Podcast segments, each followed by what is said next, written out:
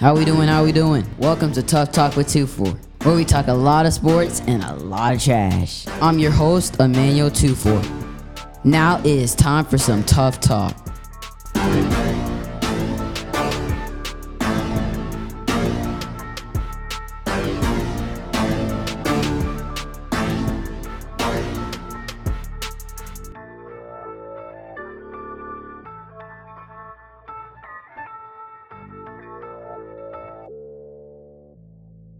Welcome back to Tough Talk with 2-4. We are here with Mr. 2-4, and we are talking Cowboys and Packers. So instead of me talking today, we are going to talk to the biggest Packers fan I know, Mrs. Kidd. So I'm going to hand it over to her, and Emmanuel, you are in charge. Okay. Thank you for coming on the show, first of all. Thank you for having me. Yeah. We're going to talk a lot of Cowboys Packers today. We're also going to talk about the many ways y'all will lose on Sunday to us, but we're gonna start out with some questions. What made you a Packers fan? So I've been a Packers fan my entire life. I was kind of born into it. I mean, I had a choice, but not really. My mom is from Wisconsin and her whole family, so I was born into it. We watched Packer games all the time. I've been to a game. I've only been to one game at Lambeau, but I've been to a game. Was it the Super Bowl? No. Well, actually, I danced in the halftime show of the Super Bowl that the Packers won. Oh. But the one game I went to at Lambeau Field was in December. I don't remember the exact year, but it was the season that the Lions went 0-16, and it was game number 16. It was Aaron Rodgers' first season starting, and we did not make the playoffs, but we felt like we were in a pretty good spot. It was freezing cold. It was 0 degrees with a wind chill of -6, and I still refused to leave the stadium till every player was off the field because Lambeau is a very special place. So you were pretty whenever you went to that game, like what was the best moment in that game? I think so. I was probably about your age. I think I was in middle school. I don't remember the exact age, but I was about your age when I went, and it was just all of it was so surreal. The one thing that I think even non-Packers fans can, I guess, respect is the history behind the team, especially at Lambeau Field, because they've been playing at Lambeau Field practically since the beginning. They used to share two fields. Now it's just Lambeau Field, and they have the Packer Hall of Fame and all sorts of statues and stuff. So really, I think the best part of it all was just feeling like you're part of history, and getting to see the stadium and all of the things they have. I mean, the Super Bowl trophies, the World Championship trophies that still count, and sitting at Vince Lombardi's desk, all those things that you can do while you're there that I think make it a special place to be. What was the coolest thing at Lambeau Field? I mean, the Super Bowl trophies were pretty cool. I think my favorite thing that I did was getting to sit at Vince Lombardi's desk, and they had glass over it, and they had some different. How did you get into that? So it's part of the Packer Hall of Fame Museum in the stadium. Oh. And they had glass over the desk, and so underneath the glass they had various letters from him or telegraphs, because they did still use telegraphs at that time, and so that was really, really cool because in my family. He is known as Saint Vince. He is the patron saint of the Packers. We love Vince Lombardi. And, the Lombardi Trophy is kind of a big deal. So you are a partial owner of the Packers, right? Yes, I am. How much do you, own of? So I only own one share. So the Packers are unique in that they are a publicly traded company, so anyone can buy in. Now, they don't sell it often, they will do stock shares. Mm-hmm. And so I got mine. Not the most recent time they opened it up to the public, because that was a year or two ago. I was in high school, and I remember I heard about it. I think I saw it on, Facebook or Twitter, and I told my mom, I was like, I know what I want for Christmas this year, and it was, October. And she was like, okay, and I said, the Packers are doing a stock offering, and I want to share. And she, I don't think, has had a more proud moment in her life. So I got it for Christmas. I got one share, but they are very strict in how it works. Like I said, they only do stock offerings every, I don't know, there's not a set increment of years. Usually it's to do improvements to the stadium. I'm pretty sure my stock went to the video board and new turf. So they do it when they're wanting to make improvements to the stadium. But yes, so I have a share. a whole bunch of my family all have at least one share. They either got it when I got mine or the most recent one. But they, since they're a publicly traded company, no one person can own more than 10%. And so everybody's a part of it. And I think that's one of the things that makes the Packers so special. And one of the things that Packer fans really believe in is how it really is a community thing. Like, people know Green Bay because of the Green Bay Packers, but I don't think they realize, like, it really is a small town. Like, outside of Lambeau Field, there isn't much. It's smaller than, for sure, Fort Worth and probably even Keller. It's very small. And so it's part of the community. It's a community thing. We get to vote. So every summer I get a ballot, and there's a shareholders meeting every July, usually right before or right around training camp. And so we get to vote on, like, board members and things like that. I've never been, but it is my goal to go one day. That way I can go vote. I can see some of training camp, because there are some cool traditions there too. So you've never been to Gwen's concert before? Yes, I have. I used to go all the time, but my family, while we're from Wisconsin, the towns that they live in are all several hours away from Green Bay. So I've been to one game, and then I did go to Green Bay, or like through Green Bay, to see some of Lambeau Field, just like go to the pro shop and things like that, the things you can do without paying, one summer when I was up there for a wedding. And so I did get to see the bicycle tradition, which was really cool. And that is an awesome experience too. Have you ever met any of the players before? I did. So you met Aaron Rodgers? No, I wish. Although maybe not now.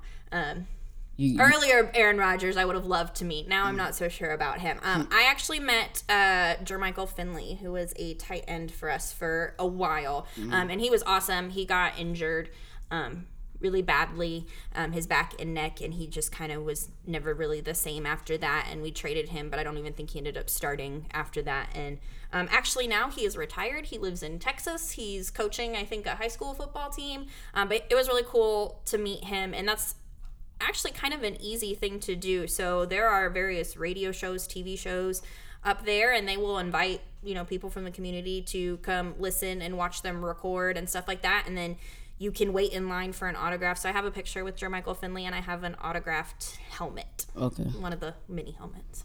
So, what is your thoughts on this season for the Packers?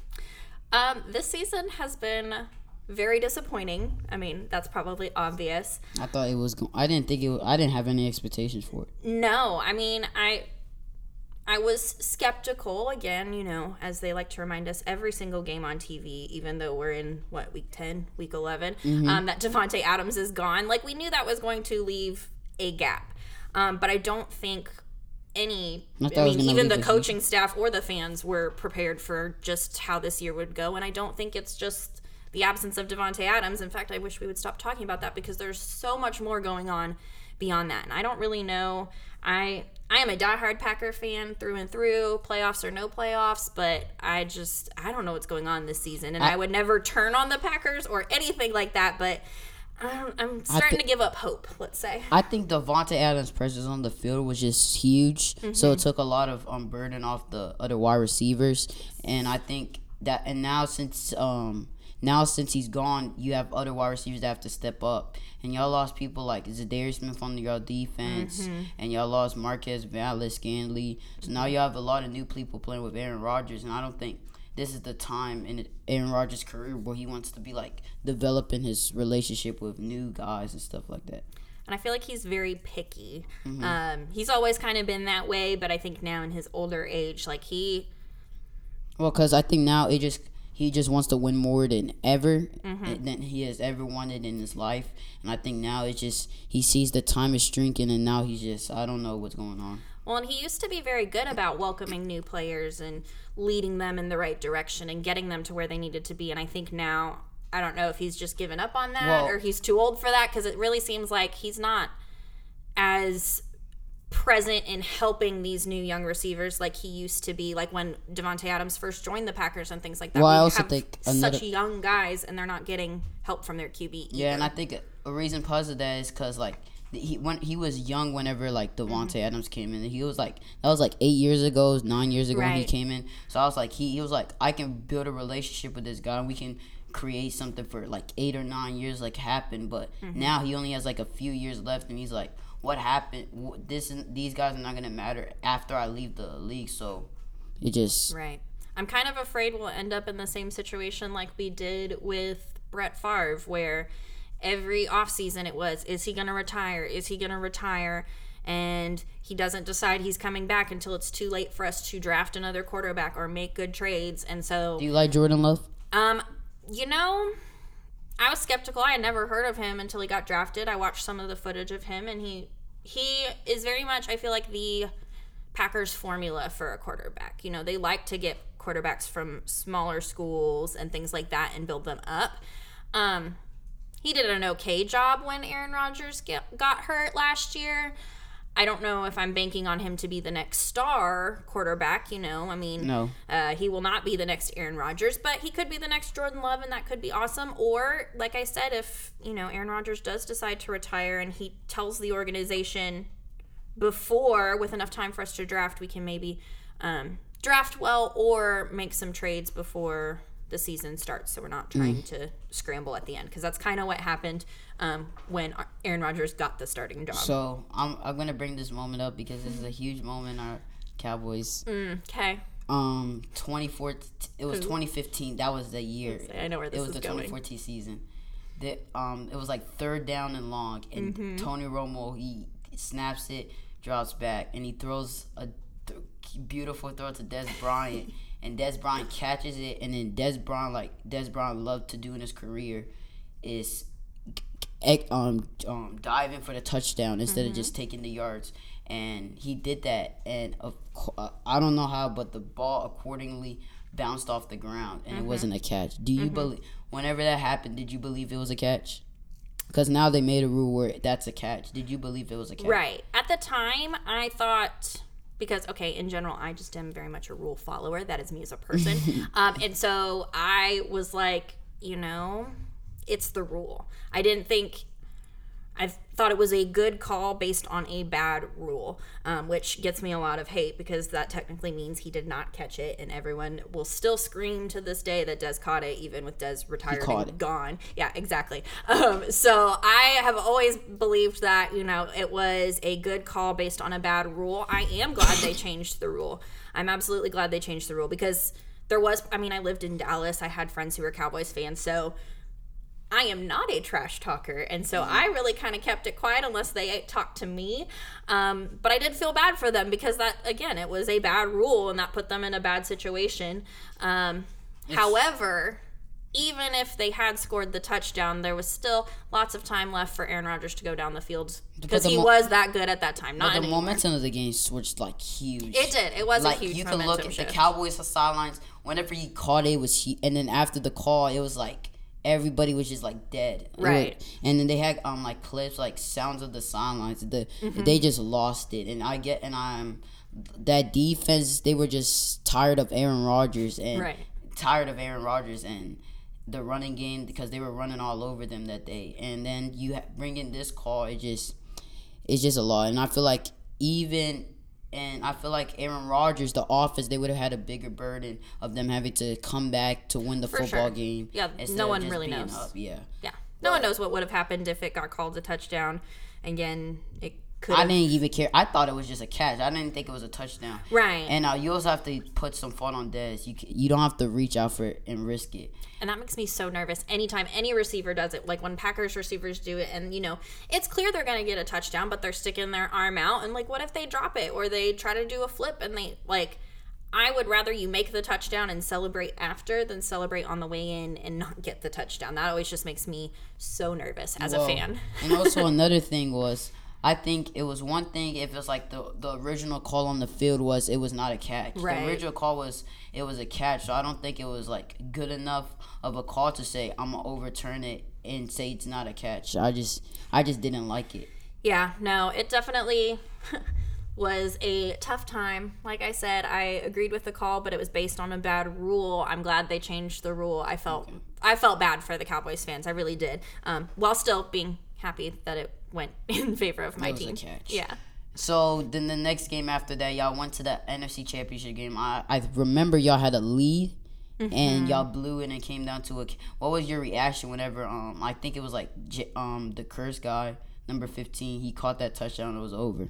Yeah, I just, man, those were tough years. Like, we just kept making it so close to the Super Bowl, and we were all, so excited, still kind of coming off of our Super Bowl win, thinking, okay, we still have this amazing quarterback and all of these things, and mm-hmm. we would just get so close and then lose. And it was so heartbreaking, but then at the same time, I'm like, we're so close, so maybe, maybe we'll do it again. Maybe next year, maybe next year. Now, I'm not like certain fan bases that I won't name and say this is our year all the time, but it gave us a lot of hope, and so it was, every time it was devastating. And actually, my family has a tradition now, and I don't even know when it started, but playoffs are in the winter, and we keep our Christmas tree up until the Packers are out of the playoffs. So there are times when our Christmas tree is up through January into February, depending on when playoffs end and when our playoff run ends. This year, it's looking like if we did that, we'd have to take down our tree before Christmas. But yep. That's our tradition. Well, not actually.